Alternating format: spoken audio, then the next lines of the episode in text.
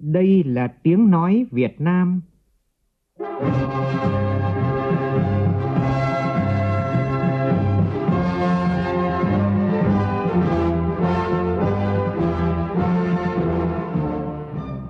là tiếng nói Việt Nam, phát thanh từ Hà Nội, thủ đô nước Cộng hòa xã hội chủ nghĩa Việt Nam.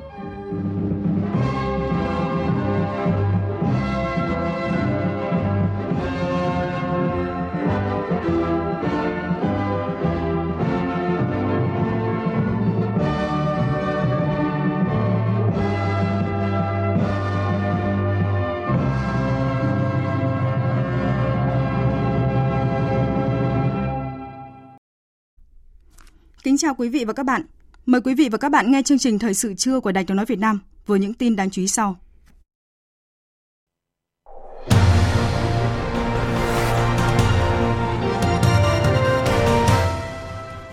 Chủ tịch Quốc hội Vương Đình Huệ tiếp đoàn trưởng cơ quan đại diện Việt Nam ở nước ngoài nhiệm kỳ 2023-2026. Giá gạo xuất khẩu của Việt Nam đã tăng cao nhất trong gần 2 năm qua Ngân hàng Nhà nước thanh tra đột xuất 11 ngân hàng về đầu tư trái phiếu doanh nghiệp. Trong phần tin thế giới, Trung Quốc bế mạc kỳ họp thứ nhất Quốc hội khóa 14 với nhiều nội dung quan trọng. Hàn Quốc và Mỹ bắt đầu cuộc tập trận chung lớn nhất trong 5 năm qua, trong khi Triều Tiên thông báo phóng thử thành công hai tên lửa hành trình chiến lược ngoài khơi bờ biển phía đông của Triều Tiên. Tại lễ trao giải Oscar lần thứ 95 sau khi giành tượng Oscar ở hạng mục cuối cùng, bộ phim Everything Everywhere OSN đã giành tổng cộng 7 trong số 11 đề cử. Trong đó, Dương Tử Quỳnh là minh tinh châu Á đầu tiên đoạt giải nữ chính xuất sắc nhất.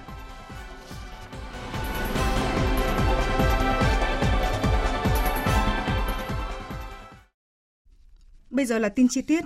Thưa quý vị và các bạn, sáng nay tại nhà Quốc hội, Chủ tịch Quốc hội Vương Đình Huệ tiếp trường các cơ quan đại diện của Việt Nam ở nước ngoài nhiệm kỳ 2023-2026. Phát biểu tại cuộc gặp mặt, Chủ tịch Quốc hội đề nghị trưởng các cơ quan đại diện của Việt Nam ở nước ngoài cần tăng cường hơn nữa quan hệ giữa Quốc hội ta với cơ quan lập pháp nước sở tại để thiết lập mối quan hệ tốt đẹp với các nghị sĩ của nước sở tại. Tin của phóng viên Lê Tuyết. Tại buổi tiếp, Chủ tịch Quốc hội Vương Đình Huệ hoan nghênh Bộ trưởng Bộ Ngoại giao trong những năm gần đây đã chuẩn bị kỹ lưỡng cho các trưởng cơ quan đại diện trước khi lên đường nhận nhiệm vụ, thông qua các lớp học chuyên đề, trao đổi, làm việc với các bộ ngành địa phương. Đây là việc làm thiết thực, hữu ích, Chủ tịch Quốc hội Vương Đình Huệ lưu ý, trưởng các cơ quan đại diện của Việt Nam ở nước ngoài là người đại diện cho Đảng, Nhà nước tại nước sở tại, triển khai đường lối đối ngoại của Việt Nam. Đối ngoại là công việc hệ trọng và luôn nhận được sự quan tâm rất lớn từ nhân dân và cử tri cả nước. Quốc hội là cơ quan đại diện cho ý chí nguyện vọng của nhân dân và đồng thời là cơ quan lập pháp. Đối ngoại Quốc hội kết nối nguyện vọng của nhân dân ta với nhân dân các nước, kết nối chính sách và tầm nhìn phát triển của Việt Nam với các đối tác và với cái ý nghĩa đó thì tôi đề nghị các ông chí triển khai đồng bộ các kênh đối ngoại, trong đó có đối ngoại quốc hội, trên cơ sở tích cực triển khai nghị quyết đầu 13 của Đảng và cần tăng cường hơn nữa quan hệ giữa quốc hội ta với cơ quan lập pháp các nước sở tại để thiết lập mối quan hệ tốt đẹp với các nghị sĩ của các nước sở tại. Chủ tịch Quốc hội đề nghị trưởng các cơ quan đại diện của Việt Nam ở nước ngoài góp phần tích cực và bảo vệ vững chắc độc lập chủ quyền, thống nhất toàn vẹn lãnh thổ của Tổ quốc, bảo vệ an ninh quốc gia từ sớm từ xa, bảo vệ sự bình yên và hạnh phúc của nhân dân. Đây là nhiệm vụ thường xuyên, lâu dài, quan trọng, phải luôn ghi nhớ và thực hiện một cách kiên trì, bền bỉ. Hiện các bộ ngành từ trung ương đến địa phương, trong đó có các cơ quan đối ngoại đang tiến hành tổng kết, rút kinh nghiệm thực hiện nghị quyết Trung ương 8 khóa 11 về chiến lược bảo vệ Tổ quốc trong tình hình mới – vì vậy, các trưởng các cơ quan đại diện của Việt Nam ở nước ngoài phải nằm lòng nhiệm vụ này để đáp ứng cho công tác của cơ quan đại diện trong thời gian tới. Chủ tịch Quốc hội Vương Đình Huệ yêu cầu trưởng các cơ quan đại diện của Việt Nam ở nước ngoài. Nêu cao tinh thần vì nhân dân phục vụ, nhất là trong việc bảo hộ công dân và công tác người Việt Nam ở nước ngoài. Cần xem đây là một trong những nhiệm vụ thường xuyên và quan trọng của các đồng chí và cơ quan đại diện trong việc tổ chức thực hiện kết luận 12 của Bộ Chính trị về công tác người Việt Nam nước ngoài trong tình hình mới. Với đặc thù công tác nước ngoài, các đồng chí có lợi thế lớn so với nhà nước trong nước về tiếp cận nắm bắt thông tin các chính sách của các nước, các đối tác của ta. Rất mong các đồng chí tìm hiểu kinh nghiệm xây dựng nhà nước pháp quyền, công tác giám sát của Quốc hội, xây dựng pháp luật cũng như kinh nghiệm phòng ngừa và xử lý các tranh chấp thương mại quốc tế của nước bạn. Từ đó có phần xây dựng nhà nước pháp quyền xã hội chủ nghĩa Việt Nam đáp ứng nhu cầu phát triển và hội nhập sâu rộng của đất nước. Đối với các địa bàn châu Âu, Chủ tịch Quốc hội mong muốn trưởng các cơ quan đại diện của Việt Nam ở nước ngoài tích cực phối hợp thúc đẩy để 15 nước châu Âu còn lại phê chuẩn EVIPA và Ủy ban châu Âu sớm gỡ thẻ vàng EU đối với thủy sản xuất khẩu của Việt Nam. Tại các địa bàn châu Phi, châu Mỹ và Nam Á như Nam Phi, Nigeria, Algeria, Angola, Canada, Brazil, Venezuela, Bangladesh cần tăng cường các hoạt động xúc tiến thương mại, tìm kiếm cơ hội thâm nhập thị trường cho hàng hóa Việt Nam, nhất là các mặt hàng nông sản, tìm kiếm các lĩnh vực hợp tác mới, tận dụng thế mạnh của ta trong hợp tác nông nghiệp, đảm bảo nguồn cung nguyên liệu cho ngành chế biến nông sản của Việt Nam, đặc biệt là hạt điều từ các nước châu Phi đồng thời không ngừng củng cố, xây đắp quan hệ hữu nghị hợp tác để làm cơ sở vận động sự ủng hộ của các nước bạn đối với lợi ích của ta trong khuôn khổ Liên Hợp Quốc và diễn đàn đa phương khác. Tại các địa bàn Đông Nam Á như Malaysia, Brunei là nước láng giềng gần gũi, phải coi trọng duy trì quan hệ đoàn kết gắn bó, song phương và trong khuôn khổ ASEAN, thúc đẩy các chuyến thăm cấp cao. Chủ tịch Quốc hội Vương Đình Huệ lưu ý, trưởng các cơ quan đại diện của Việt Nam ở nước ngoài cần kiên định, tự tin với tiền đồ của đất nước, trong hoạt động cần phải đặt lợi ích quốc gia lên trước hết và trên hết, trên cơ sở tôn trọng luật pháp quốc tế.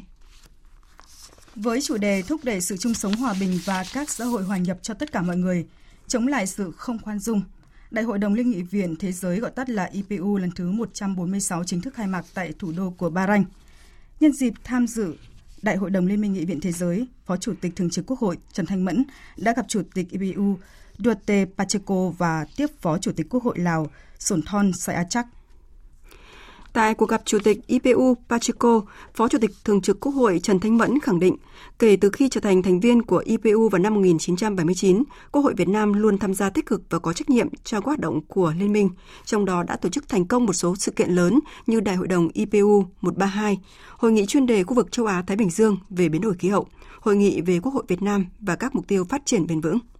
Phó Chủ tịch Thường trực Quốc hội nhấn mạnh, Việt Nam đăng cai hội nghị nghị sĩ trẻ toàn cầu sắp tới một lần nữa khẳng định cam kết này, đồng thời cũng khẳng định sự quan tâm của Việt Nam đối với vai trò của thanh niên về các vấn đề chung toàn cầu của giới trẻ hiện nay. Về phần mình, Chủ tịch Pacheco cho rằng IPU và Quốc hội Việt Nam cùng chia sẻ những giá trị chung về một thế giới tốt đẹp hơn –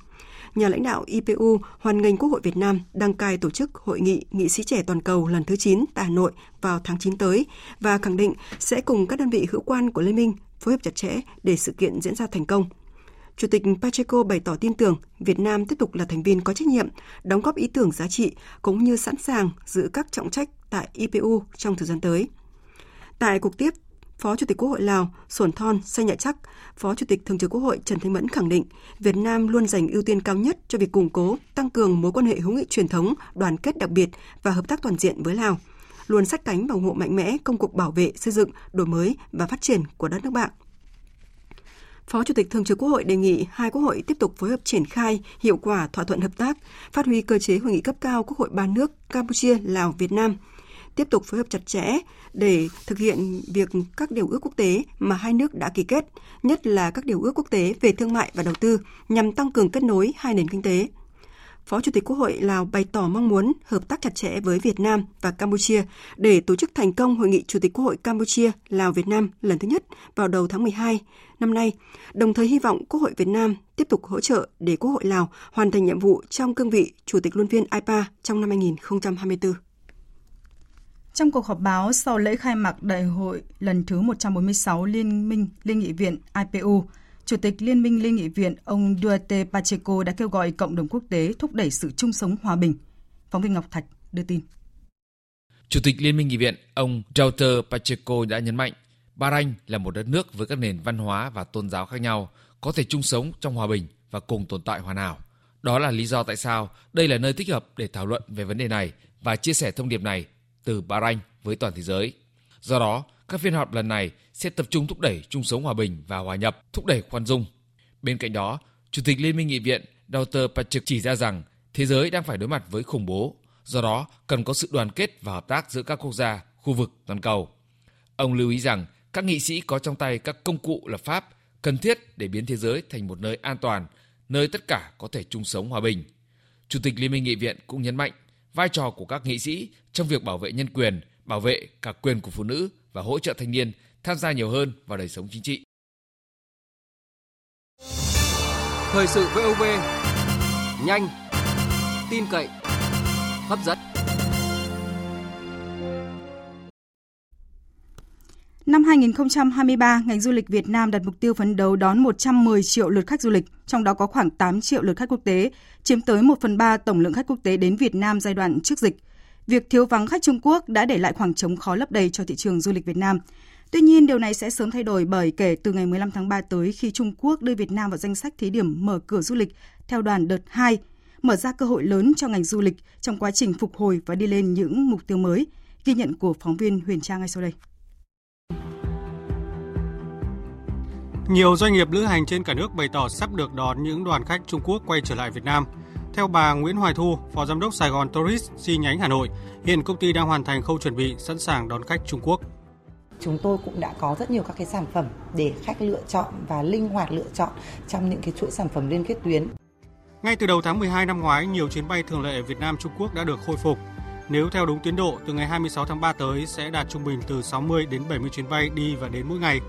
Cùng với Đà Nẵng và Quảng Ninh, Khánh Hòa là một trong những địa phương đón khách du lịch lớn nhất cả nước, đặc biệt là du khách Trung Quốc. Bà Lê Thị Hồng Minh, công ty cổ phần nhà ga quốc tế Cam Ranh cho biết. Khi nhận được tín hiệu ờ, du khách Trung Quốc quay trở lại thì chúng tôi rất là vui mừng chào đón và phục vụ khách ờ, du lịch đến với lại tỉnh Khánh Hòa. Tất cả chúng tôi đều sẵn sàng đồng bộ để chào đón tất cả các du khách, đặc biệt là du khách Trung Quốc. Cũng đã chọn Khánh Hòa là một trong những nơi mà du khách Trung Quốc rất yêu thích đến với lại ờ, Việt Nam. Thời điểm trước dịch năm 2019, trong số 18 triệu khách quốc tế đến Việt Nam có tới khoảng 6 triệu khách Trung Quốc. Chỉ riêng các tỉnh miền Trung mỗi ngày có thể đón khoảng 50 đến 70 chuyến bay thuê chọn gói theo nhu cầu của du khách để đưa khách Trung Quốc tới Việt Nam. Để tiếp tục triển khai hiệu quả thị trường này, ngành du lịch và các địa phương cần bám sát thông tin độ mở của thị trường Trung Quốc để tư vấn nhằm giúp các doanh nghiệp có những bước đi theo đúng lộ trình để phục vụ và đưa đón du khách. Ông Vũ Thế Bình, Chủ tịch Hiệp hội Du lịch Việt Nam nhận định vấn đề mở cửa nó phải gắn liền với vấn đề là uh, vấn đề phục vụ cho khách du lịch Trung Quốc như thế nào. Mặc dù chúng ta rất cần, rất muốn, nhưng mà cái tính an toàn của nhân dân, của đất nước vẫn quan trọng hơn. Và vì vậy, ờ, ngành du lịch cũng sẽ có những cái hội nghị để bàn về những vấn đề này. Với lượng khách du lịch nước ngoài lớn nhất trên thế giới và có mức chi tiêu cao, Trung Quốc là thị trường nguồn quan trọng đối với mọi quốc gia điểm đến, đặc biệt là khu vực châu Á. Do vậy, khắc phục nguy cơ, nắm bắt cơ hội, thúc đẩy ngành du lịch phục hồi tại các thị trường trọng điểm là con đường hữu hiệu để duy trì đà tăng trưởng của nền kinh tế trong bối cảnh dự báo kinh tế Việt Nam và thế giới sẽ gặp nhiều khó khăn trong năm nay.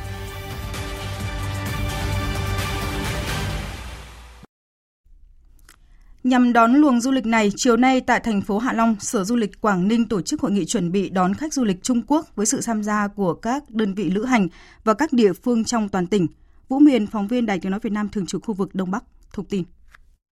Sự kiện tổ chức nhằm thống nhất các biện pháp đón, phục vụ khách, đảm bảo các biện pháp an toàn phòng chống dịch và cung cấp cho khách du lịch những sản phẩm du lịch mới, hấp dẫn nhằm đảm bảo quyền lợi của du khách Trung Quốc và các đơn vị kinh doanh. Đây là bước chủ động để Quảng Ninh có thể đón lượng lớn khách du lịch theo đoàn từ thị trường truyền thống, góp phần giúp Quảng Ninh hoàn thành mục tiêu đón khoảng 2 triệu lượt khách quốc tế trong năm nay. Trước đó, Ủy ban dân tỉnh Quảng Ninh cũng thảo luận các phương án đảm bảo sự phối hợp chặt chẽ giữa các cơ quan quản lý nhà nước, đơn vị doanh nghiệp trong quá trình đón tiếp, phục vụ khách, tạo thuận lợi cho khách khi đến với Quảng Ninh. Ông Nguyễn Thế Huệ, Chủ tịch Hiệp hội Du lịch Quảng Ninh cho biết, các doanh nghiệp mong muốn việc khởi động đón khách Trung Quốc theo đoàn sẽ vẽ lại và xuất phát mới cho các đơn vị kinh doanh du lịch.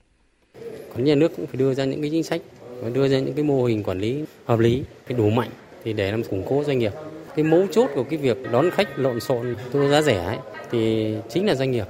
nhưng làm cho môi trường doanh nghiệp bị xáo trộn bị mất trật tự tôi nghĩ rằng cũng số lượng khách đấy cũng con người đấy thôi thì cái mô hình quản lý tốt sẽ mang lại hiệu quả cho nhà nước rất là lớn từ thuế đến xã hội đến cái hình ảnh Hiện Việt Nam đã thu hút được 142 quốc gia và vùng lãnh thổ đến đầu tư, trong đó Hàn Quốc dẫn đầu với tổng vốn đăng ký là hơn 81 tỷ đô la Mỹ. Chỉ riêng 2 tháng đầu năm nay, Hàn Quốc đã đầu tư vào Việt Nam gần 420 triệu đô la Mỹ với 26 dự án cấp mới. Theo Bộ Kế hoạch và Đầu tư, các nhà đầu tư Hàn Quốc tập trung đầu tư nhiều nhất trong lĩnh vực công nghiệp chế biến, chế tạo, đứng thứ hai là hoạt động kinh doanh bất động sản, tiếp theo là lĩnh vực xây dựng. Theo các chuyên gia kinh tế, môi trường đầu tư thuận lợi tại Việt Nam tiếp tục thu hút các doanh nghiệp Hàn Quốc mở rộng đầu tư ở các lĩnh vực như xây dựng cơ sở hạ tầng, thân thiện với môi trường, phát triển năng lượng sạch, tài chính và nông nghiệp – các doanh nghiệp Hàn Quốc đầu tư tại hầu hết các tỉnh, thành phố của Việt Nam. Một số tỉnh, thành phố Hàn Quốc đầu tư lớn là Bắc Ninh, Hải Phòng, Hà Nội, Đồng Nai, Thái Nguyên và thành phố Hồ Chí Minh. Theo các chuyên gia kinh tế, môi trường đầu tư thuận lợi tại Việt Nam đã thu hút các doanh nghiệp Hàn Quốc. Trong thời gian tới, chính phủ Hàn Quốc tiếp tục hợp tác cùng chính phủ Việt Nam để giúp các doanh nghiệp Hàn Quốc mở rộng đầu tư vào Việt Nam. Thưa quý vị và các bạn, giá gạo xuất khẩu của Việt Nam đã tăng cao nhất trong gần 2 năm qua. Theo thông tin từ Tổng cục Hải quan, giá gạo xuất khẩu bình quân 2 tháng đầu năm nay ước đạt là 528 đô la Mỹ một tấn, tăng 9,86% so với cùng kỳ năm ngoái. Theo nhận định của các chuyên gia, Trung Quốc mở cửa thị trường trở lại là tín hiệu tích cực cho các doanh nghiệp xuất khẩu gạo trong năm nay. Tuy nhiên, thị trường xuất khẩu gạo vẫn còn những khó khăn như giá cước vận tải biển và giá cả đầu vào sản xuất tăng cao. Ông Nguyễn Phúc Nam, Phó vụ trưởng vụ thị trường châu Á châu Phi, Bộ Công Thương dự báo xuất khẩu gạo vẫn tiếp tục thuận lợi. Trong ngắn hạn, giá gạo vẫn ở mức tốt do những bất ổn về kinh tế, chính trị toàn cầu khiến nhu cầu dự trữ lương thực tăng lên. Đây là yếu tố giúp các doanh nghiệp gạo được hưởng lợi trong thời gian tới bám sát các, các nhóm khuyến nghị của Ủy ban châu EC, thời gian qua tỉnh Bình Thuận đã và đang tập trung tăng cường giám sát tàu cá, khai thác thông tin hoạt động tàu cá phục vụ quản lý và truy xuất nguồn gốc thủy sản từ khai thác. Đến nay, phần lớn ngư dân Bình Thuận đã ý thức được tầm quan trọng của việc ghi nộp nhật ký khai thác thủy sản cũng như là tuân thủ chấp hành việc gắn thiết bị giám sát hành trình. Phản ánh của phóng viên đoàn sĩ. Chỉ trong tháng 2 năm 2023, lực lượng biên phòng tỉnh Bình Thuận đã tổ chức 22 buổi tuyên truyền với hơn 1.300 lượt ngư dân tham gia, chủ yếu liên quan hoạt động khai thác hải sản xa bờ. Các nhóm ngành nghề có nguy cơ vi phạm các quy định của pháp luật về chống khai thác IUU, khai thác hải sản trái phép, không khai báo và không theo quy định. Qua đó, yêu cầu 55 lượt chủ thuyền, thuyền trưởng viết cam kết chấp hành nghiêm các quy định của pháp luật khi khai thác hải sản trên biển. Ông Trần Đăng, Tài công của tàu BTH 84025TS hành nghề lưới rê ở thị trấn Liên Hương, huyện Tuy Phong, tỉnh Bình Thuận cho biết, do thường xuyên tham gia sinh hoạt các tổ thuyền đoàn kết, cũng như thông qua các tờ rơi của lực lượng biên phòng, ông được biết sâu kỹ các nội dung trọng tâm của công tác chống khai thác IUU. Thì nói chung các anh em ờ, biên phòng cũng thông báo tất cả những cái lãnh thổ của Việt Nam mình đánh bắt cái khu vực của biển Việt Nam thôi còn cái đường biên giới biển của nước ngoài không nên xâm phạm lãnh thổ của họ. Nói chung là các anh em biên phòng cũng tuyên truyền về cái vùng biển đánh bắt của bà con. Mặc dù đã triển khai nhiều giải pháp chống khai thác IUU, nhưng từ đầu năm đến nay, tỉnh Bình Thuận vẫn xảy ra một vụ, một tàu cá với 7 lao động bị lực lượng chức năng Malaysia bắt giữ. Chi cục Thủy sản phát hiện xử phạt hai trường hợp vi phạm khai thác IUU một số hành vi vi phạm được EC khuyến nghị như hoạt động khai thác không có giấy phép hoặc giấy phép hết hạn, không ghi, không nộp nhật ký khai thác, báo cáo khai thác, không khai báo khi ra vào cảng vẫn còn. Đại tá Đinh Văn Sáu, Bí thư Đảng ủy, Chính ủy Bộ Chỉ huy Bộ đội Biên phòng tỉnh Bình Thuận cho biết, tiếp tục tăng cường công tác tuyên truyền cho các chủ tàu, thuyền trưởng hoạt động vùng khơi ký cam kết không vi phạm vùng biển nước ngoài. Nếu mà không tháo gỡ thẻ vàng mà bị là phạt thẻ đỏ nữa thì là cái đời sống nhân dân của chúng ta hết sức là khó khăn. Bởi vì cái tuyến biển thì hầu hết là cái nghề của bà con sinh sống là cái khai thác hải sản trên biển. Cho nên là phải nhờ cái sự nỗ lực của các ban ngành đoàn thể, của là cả hệ thống chính trị và các tầng lớp nhân dân thấy được cái trách nhiệm để từ đó chúng ta làm tốt công tác quản lý khai thác hải sản trên biển và chấp hành theo quy định của EU. Để gỡ cảnh báo thẻ vàng của EC trong thời gian tới, lực lượng chức năng tỉnh Bình Thuận tiếp tục tăng cường công tác tuần tra, kiểm soát, kịp thời phát hiện xử lý nghiêm các tàu cá có biểu hiện nghi vấn vi phạm vùng biển nước ngoài, các tàu cá không đầy đủ thủ tục giấy tờ, trang thiết bị đảm bảo an toàn. Kiên quyết không cho xuất bến đối với chủ tàu, thuyền trưởng không thực hiện việc ký cam kết, không chấp hành đầy đủ các quy định khi hoạt động trên biển. Tiếp theo là tin về hoạt động quảng bá sản phẩm thủy sản. Tại Trung tâm Hội nghị Triển lãm Boston ở bang Massachusetts của Mỹ vừa khai mạc Hội trợ Thủy sản Bắc Mỹ với sự tham gia của hàng trăm doanh nghiệp hàng đầu thế giới trong lĩnh vực chế biến và xuất khẩu thủy sản. Các gian hàng của Việt Nam gây ấn tượng mạnh với bạn bè quốc tế.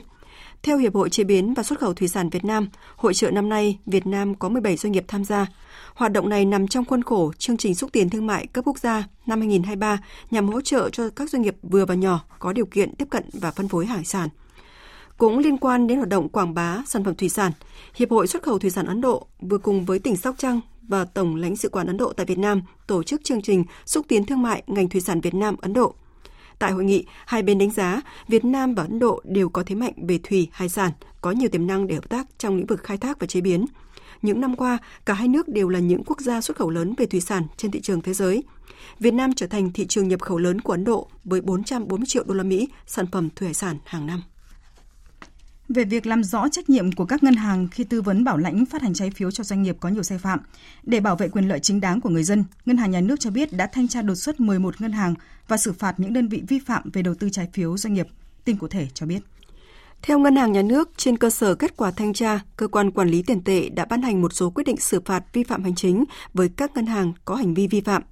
Bên cạnh đó, kết quả thanh tra và các biện pháp xử lý liên quan góp phần phát hiện, xử lý các hành vi vi phạm và các rủi ro có nguy cơ gây mất an toàn trong hoạt động, đảm bảo việc chấp hành các quy định pháp luật trong đầu tư trái phiếu doanh nghiệp. Ngân hàng Nhà nước cũng yêu cầu cơ quan thanh tra giám sát trong năm nay phải thanh tra có trọng điểm, đáp ứng yêu cầu quản lý nhà nước về tiền tệ ngân hàng, cơ cấu lại, xử lý nợ xấu. Ngoài ra, cơ quan thanh tra giám sát cần cảnh báo kịp thời, xử lý nghiêm vi phạm đối với việc cấp tín dụng của các ngân hàng trong lĩnh vực rủi ro, phân loại nợ, trích lập và sử dụng dự phòng rủi ro, hoạch toán lại dự thu. Ngân hàng nhà nước sẽ tiếp tục giả soát, hoàn thiện cơ chế về hoạt động thanh tra theo hướng chặt chẽ và phù hợp với chuẩn mực quốc tế. Quý vị và các bạn đang nghe chương trình Thời sự trưa của Đài Tiếng Nói Việt Nam. Thưa quý vị, trên địa bàn tỉnh Thái Nguyên hiện có 142 thôn bản đặc biệt khó khăn. Nhiều nơi vẫn khó khăn về thông tin liên lạc. Thời gian qua, tỉnh Thái Nguyên đã phối hợp với các nhà mạng lắp đặt trạm thu phát sóng điện thoại di động – mở rộng vùng phủ sóng điện thoại để góp phần thúc đẩy chuyển đổi số ở vùng đồng bào dân tộc thiểu số còn gặp nhiều khó khăn. Phóng viên Mạnh Phương có bài đề cập. Thôn Na Sàng, xã Phú Đô, huyện Phú Lương, tỉnh Thái Nguyên có 27 hộ dân là các hộ đồng bào dân tộc Mông sinh sống. Do địa hình trải rộng, dân cư thưa thớt không tập trung nên sóng điện thoại di động không có. Khi người dân muốn dùng điện thoại di động phải tìm đến những điểm có sóng rơi,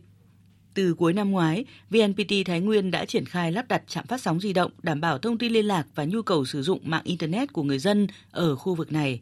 Anh Hoàng Văn Hùng, thôn Na Sàng, xã Phú Đô, huyện Phú Lương cho biết, đã có thể thực hiện cuộc gọi ở bất cứ vị trí nào, không còn phải tìm điểm sóng rơi như trước. Sóng 4G cũng đủ mạnh để dùng điện thoại vào mạng. Đưa một cái cột phát sóng vào trong xóm Na Sàng này, bà con nhân dân nó tiếp cận được công nghệ à, thông tin có những cái công việc gì thì có thể là liên lạc ừ, cho nhau nó rất là thuận tiện. Khi được phủ sóng hệ thống mạng viễn thông, bà con trong các xóm ở vùng sâu vùng xa có điều kiện nắm bắt được chủ trương chính sách của Đảng, nhà nước nhiều hơn. Cùng với đó, người dân còn học hỏi được tiến bộ khoa học kỹ thuật, mô hình kinh tế hiệu quả để áp dụng vào sản xuất, thực hiện các giao dịch mua bán hàng hóa thuận tiện, nhanh chóng hơn. Ông Hoàng Văn Bình, bí thư chi bộ thôn Na Sàng, xã Phú Đô, huyện Phú Lương chia sẻ. Có sóng rồi thì là à, giao lưu hàng hóa thì nó dễ hơn. Ví dụ sáng nay ví dụ đang hái chè, số lượng chè bao nhiêu mình có thể gọi được hoặc là người mua ấy, người ta sẽ chủ động liên lạc với mình ví dụ đủ chuyến rất là dễ hơn. Những thôn bản ở vùng sâu vùng xa thuộc tỉnh Thái Nguyên đều cách xa trung tâm xã, địa hình chia cắt, thông tin liên lạc bằng điện thoại di động không ổn định để khắc phục tình trạng này, các đơn vị viễn thông ở Thái Nguyên đang khảo sát và lắp đặt các trạm phát sóng viễn thông tại các vùng lõm. Những năm qua, nhiều trạm phát sóng di động đã được lắp đặt tại các thôn bản đặc biệt khó khăn ở các huyện Võ Nhai, Đồng Hỷ, Định Hóa. Tỷ lệ thôn bản có Internet băng rộng đạt 99,5%, tỷ lệ xóm có dịch vụ truy nhập Internet băng rộng di động từ 90% lên 99,3%. Ông Lưu Quang Tuấn, trưởng phòng hạ tầng Viettel Thái Nguyên cho biết, Địa hình nhiều thôn bản vùng cao miền núi, chi phí lắp đặt các cột thu phát sóng điện thoại rất tốn kém, trong khi điều kiện kinh tế của người dân vùng sâu vùng xa còn thiếu thốn nên hiệu quả kinh doanh không cao. Nhưng vì nhiệm vụ chính trị và mục tiêu an sinh xã hội, trong thời gian tới, tất cả các xóm trên địa bàn tỉnh sẽ hoàn thiện lắp các trạm BTS. Thì à, năm 2022, Viettel Thái Nguyên đã tham gia chuyển đổi số cùng với tỉnh như à, thực hiện triển khai hạ tầng viễn thông phát sóng được à, 52 trạm BTS vị trí phục vụ cho người dân trong đó à, đặc biệt phát sóng tại các khu vực là, là trắng sóng thuộc à, vùng sâu vùng xa theo nghị quyết của Ban chấp hành Đảng bộ tỉnh Thái Nguyên về chương trình chuyển đổi số giai đoạn 2021-2025, phấn đấu phổ cập dịch vụ mạng di động 4G, 5G và điện thoại di động thông minh. Đến thời điểm hiện nay, nhiều khu vực đặc biệt khó khăn ở tỉnh Thái Nguyên đang từng bước được lắp đặt trạm BTS phủ sóng di động. Ông Nguyễn Quốc Hữu, Bí thư huyện ủy Phú Lương, tỉnh Thái Nguyên cho biết. Bây giờ là toàn bộ trên địa bàn huyện Phú Lương, kể cả vùng sâu vùng xa là bảo đảm phủ sóng để đồng bào có thể sử dụng điện thoại, giao dịch, bán các cái sản phẩm trên ờ, chợ điện tử, tiếp cận ờ, cái chủ trương đường lối của Đảng, chính sách, ờ, pháp luật của nhà nước. Việc phủ sóng di động tới tất cả khu vực miền núi, vùng sâu, vùng xa sẽ góp phần đưa Thái Nguyên trở thành địa phương sớm hoàn thành chương trình chuyển đổi số ở khu vực Trung Du miền núi phía Bắc. Tiếp theo chương trình là thông tin thời tiết qua phần tổng hợp của biên tập viên Đài tiếng nói Việt Nam.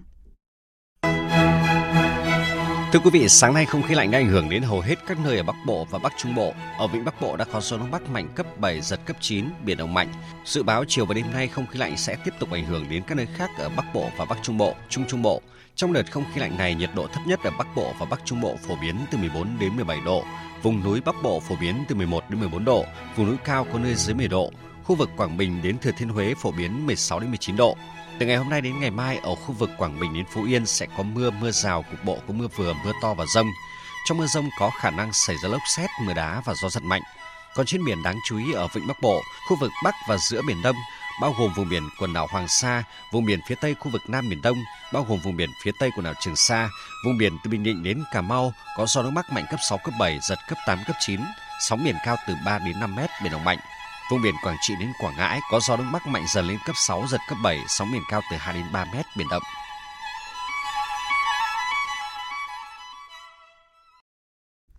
Chương trình tiếp tục với phần tin quốc tế. Kỳ họp thứ nhất Quốc hội Trung Quốc khóa 14 sáng nay chính thức bế mạc tại Bắc Kinh sau 8 ngày rưỡi họp. Phóng viên Bích Thuận thường trú tại Bắc Kinh đưa tin. Tại lễ bế mạc, kỳ họp thứ nhất Đại hội đại biểu nhân dân toàn quốc, gọi tắt là Nhân đại, tức Quốc hội Trung Quốc khóa 14, đã thông qua 7 dự thảo nghị quyết, quyết định và một bộ luật sửa đổi. Theo báo cáo công tác chính phủ thông qua tại hội nghị, Trung Quốc đặt mục tiêu tăng trưởng kinh tế năm nay là khoảng 5%, mức tăng trưởng được cho là dành dư địa an toàn cần thiết trước những thay đổi phức tạp khó lường của môi trường quốc tế. Phát biểu tại phiên bế mạc, Chủ tịch Trung Quốc Tập Cận Bình nhấn mạnh, từ nay đến giữa thế kỷ, nhiệm vụ trọng tâm của toàn đảng, toàn dân là xây dựng toàn diện cường quốc xã hội chủ nghĩa hiện đại, thúc đẩy toàn diện sự phục hưng vĩ đại của dân tộc Trung Hoa, tín gậy xây dựng cường quốc và phục hưng dân tộc đã được lịch sử trao vào tay thế hệ chúng ta. Ông kêu gọi toàn dân đoàn kết sáng tạo, phát huy tinh thần đấu tranh, dũng cảm vượt khó, nhằm đẩy nhanh xây dựng hiện đại hóa kiểu Trung Quốc. Tân Ủy viên trưởng Nhân đại, tức Chủ tịch Quốc hội Triệu Lạc Tế khẳng định, Quốc hội Trung Quốc sẽ quán triệt thực hiện tinh thần bài phát biểu của Chủ tịch Tập Cận Bình cũng như tinh thần Đại hội 20 Đảng Cộng sản Trung Quốc và các kỳ hội nghị Trung ương 1 và 2, đóng góp vào sự nghiệp xây dựng hiện đại hóa đất nước. Kỳ họp thứ nhất Quốc hội Trung Quốc khóa 14 đã bầu ra các vị trí lãnh đạo chủ chốt của đất nước, thông qua hàng loạt nghị quyết quan trọng, đặc biệt là kế hoạch cải cách bộ máy chính phủ lần thứ 9 trong hơn 40 năm theo hướng tinh gọn, hiệu quả và tập trung vào những lĩnh vực then chốt như tài chính và khoa học công nghệ.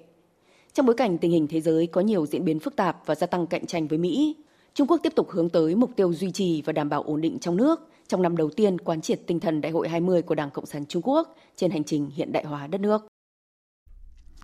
Mỹ và Hàn Quốc hôm qua tiến hành cuộc tập trận chung thường kỳ mang tên là Chắn Tự Do, với quy mô lớn nhất trong vòng 5 năm qua. Ngay trước cuộc tập trận, Triều Tiên đã phóng thử thành công hai tên lửa hành trình chiến lược có khả năng mang theo đầu đạn hạt nhân từ tàu ngầm, như một lời cảnh báo tổng hợp của biên tập viên Đình Nam. Cuộc tập trận lá chắn tự do được tiến hành dựa trên mô phỏng máy tính, diễn ra trong 11 ngày liên tiếp, kể cả cuối tuần.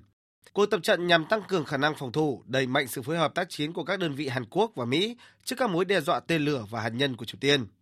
Các bài diễn tập tấn công đổ bộ cũng sẽ được tiến hành. Theo giới chức Hàn Quốc, quân đội Mỹ dự kiến sẽ điều cả tàu sân bay chạy bằng năng lượng hạt nhân USS Nimitz tới Hàn Quốc vào cuối tháng 3 này để tham gia các hoạt động diễn tập phối hợp với Hải quân Hàn Quốc liên quan đến cuộc tập trận lá chắn tự do. Trước cuộc tập trận của Mỹ-Hàn, Triều Tiên hôm qua đã phóng tên lửa như một động thái đáp trả. Lần này, Triều Tiên đã phóng thành công hai tên lửa hành trình chiến lược có khả năng mang theo đầu đạn hạt nhân từ tàu ngầm ngoài khơi thành phố duyên hải Sinpo ở phía đông. Theo hãng thông tấn Trung ương Triều Tiên, vụ phóng tên lửa đã khẳng định độ tin cậy của hệ thống tên lửa của Triều Tiên và khả năng tấn công dưới nước của lực lượng tàu ngầm nước này hai tên lửa đã bay được khoảng 1.500 km trước khi đánh trúng các mục tiêu trên biển. Tham mưu trưởng Liên quân Hàn Quốc cho biết quân đội nước này đang trong tình trạng báo động cao và cơ quan tình báo nước này đang làm việc với đối tác Mỹ để phân tích các chi tiết cụ thể của vụ pháo. Tuy nhiên, theo thông tin ban đầu, Hàn Quốc mới chỉ xác nhận một tên lửa không xác định được Triều Tiên phóng từ tàu ngầm. đồng thời thừa nhận sự khác biệt về thông tin mà phía Triều Tiên đưa ra. Trong khi đó, người phát ngôn Bộ Thống nhất Hàn Quốc Ko Byung Sam bày tỏ lấy làm tiếc về vụ việc. Thật đáng tiếc khi Triều Tiên sử dụng các cuộc tập trận thường xuyên và phòng thủ của chúng tôi như một cái cớ để khiêu khích. Tôi hy vọng Triều Tiên nhận ra rằng họ sẽ không thể thu được lợi ích gì từ việc làm leo thang căng thẳng trên bán đảo Triều Tiên. Trong khi đó, tại hội nghị mở rộng lần thứ 5 của Quân ủy Trung ương Đảng Lao động Triều Tiên khóa 8, với sự chủ trì của nhà lãnh đạo Kim Jong Un, Bình Nhưỡng đã quyết định triển khai những biện pháp răn đe chiến tranh quan trọng và thực chất. Theo đó, Triều Tiên sẽ có những bước thực tiễn quan trọng để giúp biện pháp sử dụng răn đe chiến tranh được hiệu quả, mạnh mẽ và mang tính tiến công hơn, nhằm ứng phó với tình hình hiện nay. Triều Tiên cho rằng các hành động khiêu khích chiến tranh của Mỹ và Hàn Quốc đang tiến tới lằn danh đỏ. Bộ Tài chính Mỹ và các cơ quan quản lý ngân hàng khác ra thông báo chung đóng cửa ngân hàng Signature Bank có trụ sở ở bang New York. Đây là ngân hàng thứ ba phải đóng cửa trong lịch sử nước Mỹ. Động thái khiến thị trường chứng khoán Mỹ lao dốc và làm rung chuyển thị trường tài chính toàn cầu khi hàng tỷ đô la Mỹ tiền gửi của nhiều công ty và nhà đầu tư bị mắc kẹt. Tuyên bố chung của các cơ quan quản lý nêu rõ tất cả tiền gửi tại Signature Bank sẽ còn nguyên vẹn và người đóng thuế sẽ không bị ảnh hưởng các nhà quản lý ngân hàng New York đã chỉ định cơ quan bảo hiểm tiền gửi liên bang là nơi nhận tiền bán các tài sản của Signature Bank. Sau này, theo cơ quan dịch vụ tài chính bang New York, Signature Bank đã thông báo tổng bảo hiểm tiền gửi là 89 tỷ 170 triệu đô la Mỹ tính đến ngày 8 tháng 3. Trước đó, tính đến ngày 31 tháng 12 năm 2022, tổng tài sản của ngân hàng này là khoảng 110 tỷ 360 triệu đô la Mỹ. Đại diện của Signature Bank hiện chưa ra đưa ra bình luận gì. Trong diễn biến liên quan, Tổng thống Mỹ Joe Biden khẳng định sẽ giải quyết cuộc khủng hoảng ngân hàng ngay trong sáng ngày 13 tháng 3 theo giờ Mỹ, khi chính phủ liên bang công bố các hành động nhằm tăng cường tiền gửi và ngăn chặn mọi hậu quả tài chính sâu rộng theo sau sự sụp đổ đột ngột của ngân hàng thung lũng Silicon. Trong một tuyên bố mới nhất, Tổng thống Joe Biden cho biết Bộ trưởng Tài chính và Giám đốc Hội đồng Kinh tế Quốc gia đang làm việc tích cực với các cơ quan quản lý ngân hàng nhằm giải quyết các vấn đề tại ngân hàng thung lũng Silicon và ngân hàng tiền ảo lớn nhất Mỹ – đảm bảo tiền gửi của người gửi không gặp rủi ro. Tổng thống Mỹ Joe Biden đồng thời cam kết sẽ truy cứu những người phải hoàn toàn chịu trách nhiệm cho cuộc khủng hoảng này, đồng thời tiếp tục nỗ lực tăng cường giám sát và điều tiết các ngân hàng lớn hơn giúp nước Mỹ tránh và rơi vào tình trạng này thêm một lần nữa. Đúng 7 giờ sáng nay theo giờ Hà Nội, lễ trao giải điện ảnh uy tín nhất hành tinh Oscar lần thứ 95 đã diễn ra tại thành phố Los Angeles, Mỹ với sự tham gia của những ngôi sao hàng đầu trong bộ môn nghệ thuật thứ bảy và không nằm ngoài dự đoán Everything Everywhere All at One tạm dịch là mọi thứ mọi lúc ở mọi nơi đã thắng lớn tại mùa giải năm nay với những cơn mưa giải thưởng. Biên tập viên Thu Hoài tổng hợp thông tin. And the Oscar goes to Everything Everywhere. Vượt qua đối thủ đáng gờm All Quiet on the Western Front, Everything Everywhere All at Once đã vinh dự giành giải thưởng phim xuất sắc nhất. Đây cũng là một trong số những bộ phim làm mưa làm gió trong mùa giải Oscar năm nay khi liên tiếp nhận được 7 tượng vàng trên tổng số 11 đề cử. Tác phẩm gây bất ngờ với cách xây dựng nội dung về thế giới đa vũ trụ, diễn biến trong phim xảy ra ở nhiều thế giới, nơi mọi quy tắc bị phá vỡ. Phát biểu khi lên sân khấu trao giải Oscar, cặp đôi đạo diễn Daniel Craig và Daniel Scheinert chia sẻ. Mỗi người đều có những sự vĩ đại riêng, không quan trọng họ là ai. Có một thiên tài trong mỗi chúng ta đang chờ đợi để bùng nổ. Đạo diễn không là gì nếu không có những diễn viên tài năng hiện thực hóa ý tưởng của mình. Tôi xin cảm ơn toàn bộ ekip Everything Everywhere All at Once đã dốc toàn sức để hoàn thành dự án này. Bộ phim cũng mang lại cho nữ diễn viên người Malaysia Dương Tử Quỳnh giải nữ chính xuất sắc nhất. Trong khi đó, Brandon Fraser với màn hóa thân thành một người đàn ông đồng tính nặng 272 kg trong phim The Well đạt giải nam diễn viên chính xuất sắc nhất. Không hề kém cạnh, đoàn làm phim All Quiet on the Western Front, tạm dịch là phía Tây không có gì lạ, cũng liên tiếp được xứng tên ở các hạng mục quay phim xuất sắc nhất, giải thưởng Oscar đầu tiên trong sự nghiệp của nhà quay phim James Friend, phim quốc tế hay nhất, thiết kế mỹ thuật xuất sắc nhất và nhạc phim gốc hay nhất. Bộ phim do Edward Berger làm đạo diễn và là tác phẩm làm lại từ bộ phim kinh điển cùng tên phát hành năm 1930. Bộ phim nhận được 9 đề cử tại Oscar năm nay. Đáng chú ý tại lễ trao giải Oscar lần thứ 95, lần đầu tiên trong lịch sử Viện Hàn Lâm Mỹ, Bốn ngôi sao gốc Á cạnh tranh các giải thưởng về diễn xuất, trong khi Dương Tử Quỳnh là minh tinh gốc Á đầu tiên thắng giải nữ chính xuất sắc nhất, thì Quan Kế Huy là diễn viên gốc Á đầu tiên đoạt tượng Oscar. Sự hóa thân xuất sắc trong phim Everything Everywhere All at Once đã mang về cho anh giải thưởng ở hạng mục nam diễn viên phụ xuất sắc nhất. Lễ trao giải năm nay trong lần đề cử đầu tiên ở giải Oscar, nữ minh tinh Jamie Lee Curtis đã giành chiến thắng giải nữ diễn viên phụ xuất sắc nhất. Trong khi đó, nhà thiết kế Ruth Carter đã trở thành người phụ nữ da màu đầu tiên có hai chiến thắng tại Oscar.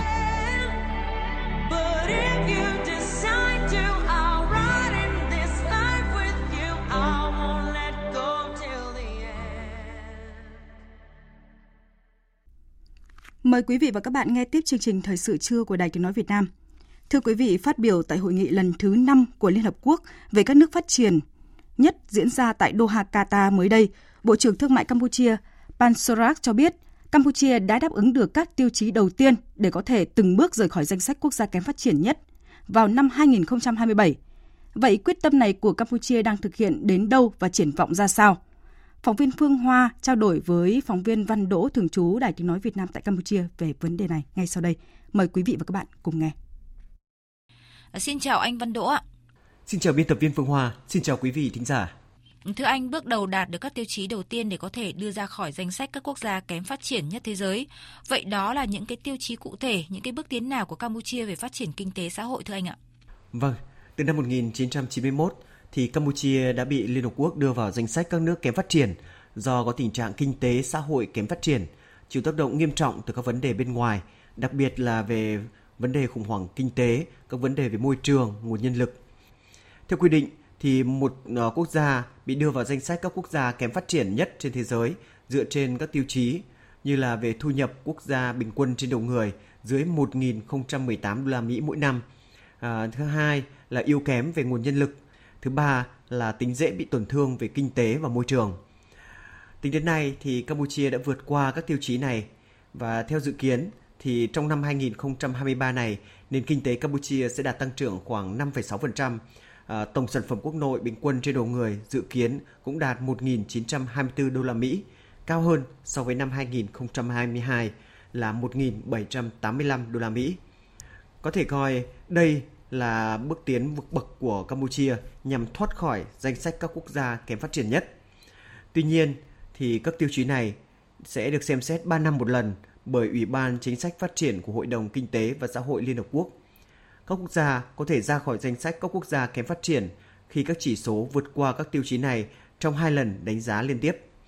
Vì vậy, Campuchia sẽ được đánh giá lại vào năm 2024 và có thể rời khỏi danh sách này vào năm 2027 nếu như là mọi việc diễn ra suôn sẻ. Vâng thưa anh, thời gian qua thì các tổ chức toàn cầu lớn đã đưa ra những dự báo về sự suy giảm tại các nền kinh tế phát triển ở trong bối cảnh khó khăn hiện nay. À, tuy nhiên các nước ASEAN trong đó có Campuchia thì vẫn thể hiện những tín hiệu đáng hy vọng ạ. À, vậy thành tựu này có được dựa trên những chính sách phát triển dài hơi nào của chính phủ Campuchia thưa anh ạ? Gần đây thì các tổ chức toàn cầu lớn đã đưa ra những dự báo về sự suy giảm của các nền kinh tế phát triển. Tuy nhiên thì các nước ASEAN trong đó có Campuchia, vẫn thể hiện những tín hiệu đầy hy vọng. Tăng trưởng kinh tế của Campuchia ước tính sẽ đạt 5,6% trong năm nay, thấp hơn so với dự báo tăng trưởng trước đó là 6,6%.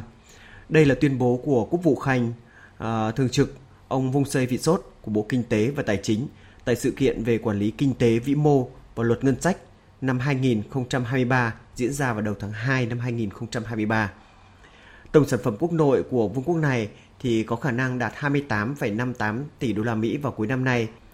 Về dài hạn, GDP của quốc gia Đông Nam Á này được dự báo đạt khoảng 30,24 tỷ đô la Mỹ vào năm 2024 và 38,39 tỷ đô la Mỹ vào năm 2025. Trong năm 2022 thì nền kinh tế Campuchia tiếp tục phục hồi sau đại dịch và hưởng lợi từ các hiệp định thương mại khu vực mới. Qua đó giúp thu hút thêm về đầu tư cũng như là thúc đẩy tăng trưởng xuất khẩu. Theo Ngân hàng Thương mại Siam của Thái Lan, thì nền kinh tế Campuchia trong năm nay sẽ tăng trưởng khoảng 5,5%. Trung tâm Dự báo Kinh tế của ngân hàng này cho rằng Campuchia, Lào, Myanmar và Việt Nam sẽ tăng trưởng mạnh hơn trong năm nay nhờ sự gia tăng nhu cầu trong nước và sự phục hồi của lĩnh vực du lịch, lữ hành, một trong những ngành kinh tế mũi nhọn của những nền kinh tế này. Vâng thưa anh Văn Đỗ ạ, chính phủ Campuchia đã nhận diện được những thay đổi bước ngoặt khi mà bước sang một giai đoạn phát triển mới của đất nước. À, thậm chí trong quá trình quá độ đó sẽ vấp phải những cái tổn thương về kinh tế, ví dụ như là mất đi các ưu đãi về thuế quan, thu hút đầu tư hay là lợi thế cạnh tranh ạ. À, vậy giới quan sát trong nước bình luận ra sao về những cái cơ hội và thách thức của Campuchia trong lộ trình này thưa anh? Vâng, trong buổi trao đổi với VOV vào mấy ngày trước thì tiến sĩ Kiserevot, một chuyên gia kinh tế của Viện Hàn Lâm Campuchia cũng cho rằng việc Campuchia thoát khỏi mác các quốc gia kém phát triển, trở thành quốc gia có mức thu nhập trung bình sẽ mang lại cho Campuchia rất nhiều lợi ích như là đón nhận làn sóng đầu tư lớn hơn, cơ hội tiếp cận với các thị trường lớn hơn, nhiều hơn. Tuy nhiên, thì nền kinh tế Campuchia cũng sẽ phải chịu những tổn thương nhất định. Ví dụ như là từ năm 2001 thì Campuchia được hưởng ưu đãi thuế quan 0% đối với tất cả các loại hàng hóa trừ vũ khí hay còn gọi là EBA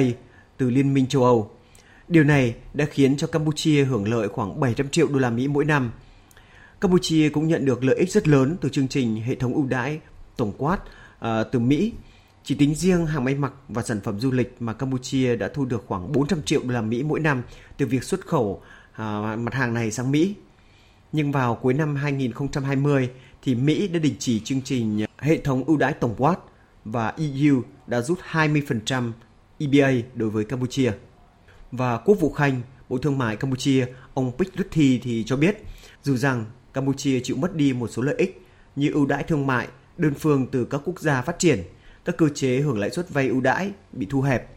Tuy nhiên, không phải là không có giải pháp cho vấn đề này, vì hiện nay Campuchia đang tích cực duy trì môi trường đầu tư lớn hơn và tốt hơn, cũng như là khả năng tiếp cận thị trường thông qua FTA song phương và khu vực, phát triển kỹ năng, cải thiện năng suất và cải cách hành chính nội bộ nhằm thu hút đầu tư và phát triển kinh tế.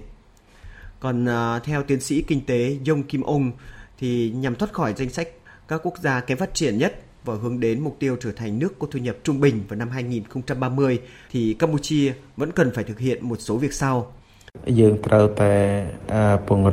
Chúng ta phải tránh tiêu cực đến nền kinh tế. Thứ nhất là đảm bảo về dân chủ, nhân quyền. Đây là tiêu chuẩn mà các nước phát triển cần phải có. Thứ hai là ổn định chính trị nhằm thu hút đầu tư. Thứ ba là củng cố nền tư pháp nhằm đảm bảo công bằng. Thứ tư là ổn định giá đồng tiền và không để lạm phát tăng cao nhằm ổn định nền kinh tế Campuchia.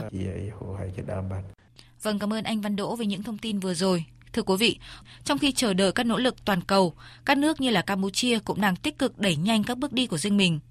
Có như vậy, lộ trình sớm ra khỏi danh sách các quốc gia kém phát triển nhất mới từng bước trở thành hiện thực một cách bền vững và đúng mốc thời gian đã định. Tiếp theo chương trình là trang tin đầu tư tài chính và bản tin thể thao.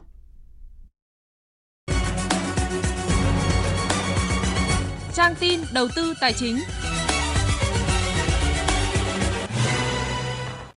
Thưa quý vị và các bạn, phiên giao dịch sáng nay, công ty vàng bạc đá quý Sài Gòn niêm yết giá vàng SJC mua vào ở mức 66 triệu 300 nghìn đồng một lượng, bán ra là 67 triệu đồng một lượng, tăng 200 nghìn đồng mỗi lượng so với phiên giao dịch cuối tuần trước. Công ty vàng bạc đá quý Bảo Tín Minh Châu niêm yết giá vàng dòng thăng long ở mức mua vào là 54 triệu 610 nghìn đồng, bán ra 55 triệu 546 nghìn đồng một lượng và giá vàng giao ngay trên sàn Kitco ở mức 1.896 đô la Mỹ một ounce. Ngân hàng Nhà nước công bố tỷ giá trung tâm của đồng Việt Nam với đô la Mỹ áp dụng cho ngày hôm nay là 23.639 đồng đổi 1 đô la Mỹ. Các ngân hàng thương mại đang niêm yết giá đô la Mỹ quanh mức mua vào 23.470 đồng và bán ra 23.840 đồng 1 đô la Mỹ. Ngân hàng Việt Nam Thịnh Vượng vừa đưa ra các chương trình khuyến mãi với một số nhãn hàng từ nay đến ngày 31 tháng 12 năm nay như ưu đãi hoàn tiền ngay 200.000 đồng tại một số nhãn hàng thời trang và các thương hiệu thuộc ACFC phân phối, giảm đến 400.000 đồng tại một số thương hiệu quần áo. Với những khách hàng có kế hoạch đi du lịch nghỉ dưỡng dịp lễ, VPBank dành ưu đãi giảm 10% khi mua vé tại hãng hàng không Qatar Airways, đặt phòng vé máy bay tại Mai Tour. Bên cạnh đó có rất nhiều ưu đãi khác với mức giảm từ 20 đến 50% tùy từng thời điểm khi sử dụng dịch vụ tại một số hệ thống của cửa hàng làm đẹp. Chương trình dành cho tất cả các thẻ tín dụng của Ngân hàng Việt Nam Thịnh Vượng VPBank. Dựa vào kết quả thanh tra, Ngân hàng Nhà nước đã xử phạt hành chính với những ngân hàng vi phạm – Việc thanh tra và xử lý theo cơ quan này góp phần phòng ngừa, phát hiện và xử lý nghiêm hành vi vi phạm pháp luật và các rủi ro nguy cơ gây mất an toàn hoạt động. Ngân hàng Nhà nước cho biết cũng đã chỉ thị cơ quan thanh tra giám sát trong năm nay phải thanh tra có trọng điểm, đáp ứng yêu cầu quản lý nhà nước về tiền tệ, ngân hàng, cơ cấu lại xử lý nợ xấu, vân vân. Chuyển sang thông tin diễn biến trên thị trường chứng khoán, bước vào phiên giao dịch sáng nay, trong khi dòng tiền vẫn tham gia nhúc nhắc thì áp lực bán tiếp tục lan rộng khi thị trường khiến VN Index lùi về mốc 1.045 điểm. Mặc dù lực cầu có cải thiện giúp VN Index bật ngược đi lên nhưng chỉ đủ sức để giúp chỉ số này biến động quanh mức 1.050 điểm. Hầu hết các nhóm ngành trên thị trường đều mất điểm, dù là đà giảm không quá lớn. Đầu tư tài chính biến cơ hội thành hiện thực. Đầu tư tài chính biến cơ hội thành hiện thực. Thưa quý vị và các bạn, tỷ lệ an toàn vốn là một trong những chỉ tiêu quan trọng khi đánh giá về hoạt động an toàn và quản trị rủi ro của các ngân hàng. Năm 2022 có sự chênh lệch đáng kể về tỷ lệ an toàn vốn giữa các ngân hàng. Đáng chú ý, một số ngân hàng ghi nhận tỷ lệ an toàn vốn hơn 15%, thậm chí là hơn 17% dù yêu cầu tối thiểu chỉ ở mức 8%. Phóng viên Đài Tiếng Nói Việt Nam thông tin nội dung này. Theo cập nhật gần đây của Ngân hàng Nhà nước, tổng vốn tự có của các ngân hàng thương mại nhà nước áp dụng thông tư 41 là hơn 400.000 tỷ đồng, tăng 15,23% so với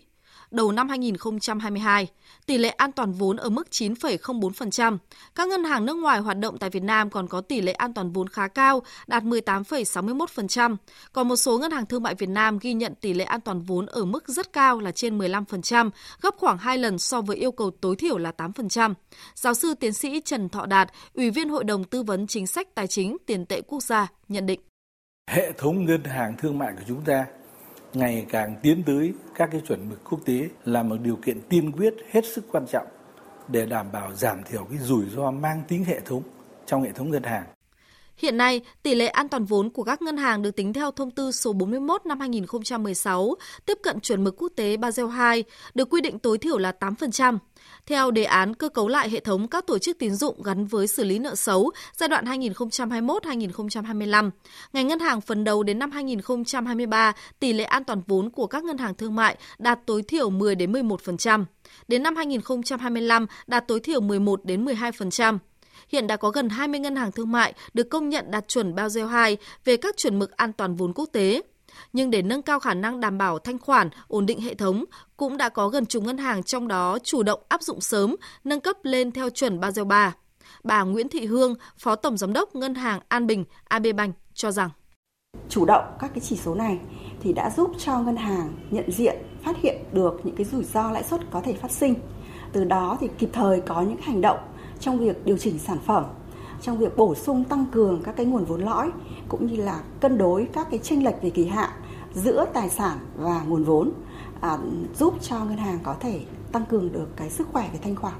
Theo công ty chứng khoán VN Direct, hệ số an toàn vốn đã ghi nhận cải thiện tốt trong những năm gần đây khi các ngân hàng đang từng bước tiến tới những tiêu chuẩn của Basel III và xây dựng một bộ đệm vốn vững chắc cho việc tăng trưởng tín dụng trong tương lai.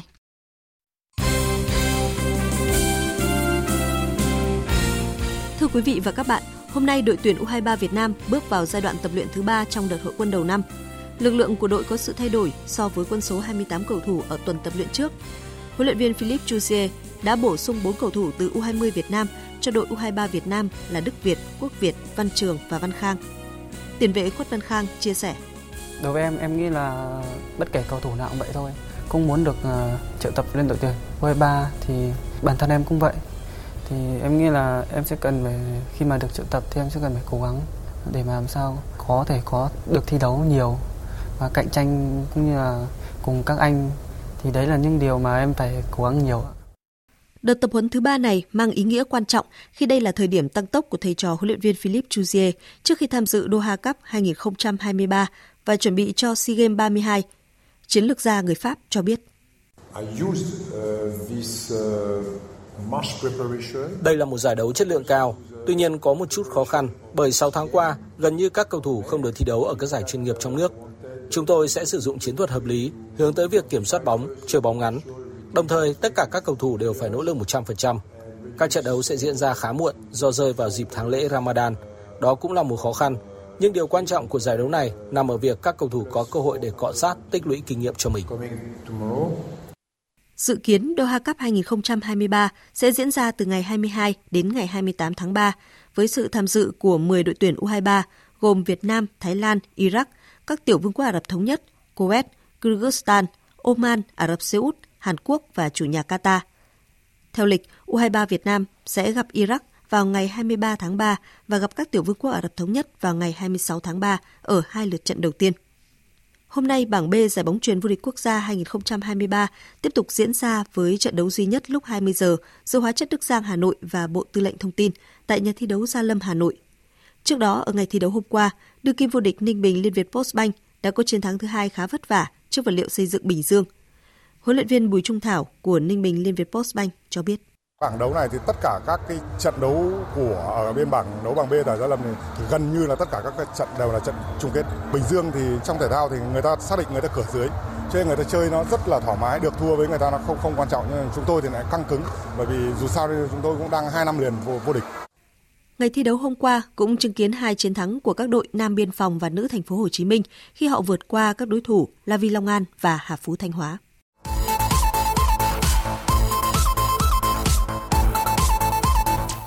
Để chuẩn bị cho SEA Games 32, đội tuyển Pencastilat Việt Nam đang tích cực tập luyện và thích nghi với các luật thi đấu mới. Trong khi nhiều đội tuyển tham gia thi đấu cọ sát ở các giải trong và ngoài nước để tích lũy kinh nghiệm, thì đa số các thành viên của đội tuyển Pencastilat Việt Nam lại không tham dự giải đấu nào. Lý giải về điều này, huấn luyện viên Nguyễn Văn Hùng cho biết thì các vận động viên mà sau khi kết thúc cái đại hội thể dục thể thao toàn quốc thì gần như các vận động viên của chúng ta là nghỉ ngơi là chính. Cho nên là với cái việc mà tập trung muộn như vậy thì là cái việc mà các vận động viên của chúng ta mà tham gia thi đấu thì sẽ không đảm bảo. Cái thứ nhất thì là hiện nay thì à, ban huấn luyện chúng tôi cũng đang đưa ra các cái bài tập thể lực chung cũng như là các cái bài tập thể lực ờ, rất là nặng. Cho nên là các vận động viên không thể à, đảm bảo được cái việc mà thi đấu. Khi các đòn thế của Pencastilat ngày càng nhanh, mạnh và nguy hiểm hơn – để tránh những chấn thương không đáng có khi SEA Games đã cận kề, thì việc cho các vận động viên tạm nghỉ thi đấu là điều cần thiết. Tuy nhiên, vẫn có một số ít tuyển thủ quốc gia được thử sức ở giải Pencastilat các câu lạc bộ toàn quốc 2023 đang diễn ra ở thành phố Hồ Chí Minh để kiểm tra. Như là vận động viên Nguyễn Thị Cẩm Nhi thì à, năm nay sẽ xuống song 10 để xem cái sự ép cân của vận động viên thế nào và à, vận động viên à, Lê Văn Toàn thì đã sẽ xuống hạng cân ví dụ như là 90 để kiểm tra xem đánh giá xem à, cái nền tảng thể lực có đảm bảo được hay không. Theo kế hoạch, sang tháng tư tới, thầy trò huấn luyện viên Nguyễn Văn Hùng có chuyến tập huấn quan trọng ở Indonesia trước khi tham dự SEA Games 32. Tại kỳ đại hội thể thao khu vực lần này, nội dung đối kháng có 13 hạng cân và mục tiêu của Pencastilat Việt Nam là giành từ 3 đến 4 huy chương vàng.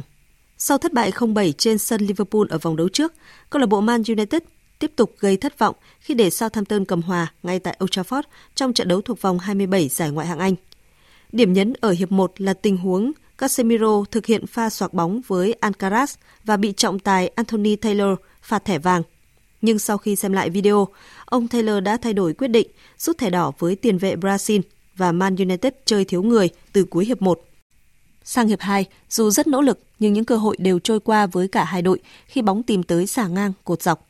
Trận đấu kết thúc mà không có bàn thắng nào được ghi. Man United tiếp tục đứng thứ ba trên bảng xếp hạng với 50 điểm, nhiều hơn Tottenham 2 điểm và đã ít hơn một trận. Cùng giờ, Arsenal thắng cách biệt 3-0 khi làm khách của Fulham với 3 bàn thắng đều được ghi ngay hiệp 1. Đội bóng thủ đô có được 66 điểm sau 27 trận đấu và nới rộng khoảng cách với đội nhì bảng Man City lên thành 5 điểm. Ở cặp đấu còn lại, West Ham hòa Aston Villa một đều trên sân nhà. Dự báo thời tiết Phía Tây Bắc Bộ nhiều mây có mưa vài nơi trời rét nhiệt độ từ 14 đến 22 độ, có nơi dưới 11 độ. Phía Đông Bắc Bộ nhiều mây có mưa vài nơi gió đông bắc cấp 3, vùng ven biển cấp 4 cấp 5 trời rét, nhiệt độ từ 14 đến 21 độ, vùng núi có nơi dưới 10 độ. Khu vực từ Thanh Hóa đến Thừa Thiên Huế phía Bắc có mưa vài nơi, phía Nam cục bộ có mưa vừa mưa to và rông, nhiệt độ từ 14 đến 23 độ. Khu vực từ Đà Nẵng đến Bình Thuận, phía Bắc có mưa, mưa rào và có nơi có rông, cục bộ có mưa vừa mưa to, phía Nam có mưa rào vài nơi, gió đông bắc cấp 3, vùng ven biển cấp 4 cấp 5, có nơi giật trên cấp 6. Riêng vùng ven biển Ninh Thuận có nơi gió mạnh trên cấp 6 giật trên cấp 7, nhiệt độ từ 20 đến 29 độ. Tây Nguyên chiều nắng đêm có mưa rào và rông vài nơi nhiệt độ từ 15 đến 29 độ. Nam Bộ chiều nắng đêm không mưa nhiệt độ từ 21 đến 34 độ. Khu vực Hà Nội nhiều mây không mưa trời rét nhiệt độ từ 14 đến 21 độ. Dự báo thời tiết biển Vịnh Bắc Bộ có mưa rào rải rác và có nơi có rông, tầm nhìn xa trên 10 km giảm xuống từ 4 đến 10 km trong mưa. Gió Đông Bắc cấp 6 có lúc cấp 7 giật cấp 8 biển động mạnh. Từ đêm gió giảm dần. Vùng biển từ Quảng Trị đến Quảng Ngãi và vùng biển từ Bình Định đến Ninh Thuận có mưa rào vài nơi, tầm nhìn xa trên 10 km, gió Đông Bắc cấp 6, cấp 7, giật cấp 8, cấp 9 biển động mạnh. Ngày mai gió giảm dần. Vùng biển từ Bình Thuận đến Cà Mau không mưa, tầm nhìn xa trên 10 km, gió Đông Bắc cấp 6, cấp 7, giật cấp 8, cấp 9, biển động mạnh. Ngày mai gió giảm dần. Vùng biển từ Cà Mau đến Kiên Giang không mưa, tầm nhìn xa trên 10 km, gió Đông đến Đông Nam cấp 4 đến cấp 5. Khu vực Bắc giữa và Nam Biển Đông, bao gồm khu vực quần đảo Hoàng Sa thuộc thành phố Đà Nẵng và khu vực quần đảo Trường Sa thuộc tỉnh Khánh Hòa có mưa vài nơi tầm nhìn xa trên 10 km, gió Đông Bắc cấp 6, cấp 7, giật cấp 8, cấp 9, biển động mạnh. Ngày mai gió giảm dần. Vịnh Thái Lan không mưa tầm nhìn xa trên 10 km, gió Đông Nam cấp 3 đến cấp 4. Vừa rồi là thông tin dự báo thời tiết chi tiết các vùng trên cả nước. Trước khi kết thúc chương trình, chúng tôi tóm lược những tin chính vừa phát. Tiếp trưởng các cơ quan đại diện của Việt Nam ở nước ngoài nhiệm kỳ 2023-2026, Chủ tịch Quốc hội Vương Đình Huệ đề nghị trưởng các cơ quan đại diện của Việt Nam ở nước ngoài cần chủ động, tích cực, sâu rộng hơn nữa, tham gia đóng góp xây dựng định hình các cơ chế đa phương, trong đó có các diễn đàn liên nghị viện và nâng tầm đối thoại đa phương đến năm 2030, góp phần duy trì hòa bình, ổn định và phát triển trong khu vực và trên thế giới. Giá gạo xuất khẩu bình quân 2 tháng đầu năm nay ước đạt 528 đô la Mỹ một tấn, tăng 9,86% so với cùng kỳ năm ngoái. Theo nhận định của các chuyên gia, Trung Quốc mở cửa thị trường trở lại là tín hiệu tích cực cho các doanh nghiệp xuất khẩu gạo trong năm nay. Tại lễ trao giải Oscar lần thứ 95, sau khi giành tượng vàng Oscar ở hạng mục cuối cùng, bộ phim Everything Everywhere All at Once đã giành tổng cộng 7 trong tổng số 11 đề cử. Trong khi đó, Dương Tử Quỳnh là nữ diễn viên chính xuất sắc nhất Oscar lần thứ 95. Với chiến thắng này, Dương Tử Quỳnh trở thành người phụ nữ châu Á đầu tiên giành giải nữ diễn viên chính xuất sắc nhất. Những thông tin tóm lược vừa rồi đã kết thúc chương trình thời sự trưa của Đài Tiếng nói Việt Nam. Chương trình do các biên tập viên Thu Hằng Lan Anh, Minh Châu và Nguyễn Hằng thực hiện với sự tham gia của kỹ thuật viên Uông Biên, chịu trách nhiệm nội dung Hoàng Trung Dũng. Cảm ơn quý vị và các bạn đã quan tâm lắng nghe. Xin kính chào và hẹn gặp lại quý vị.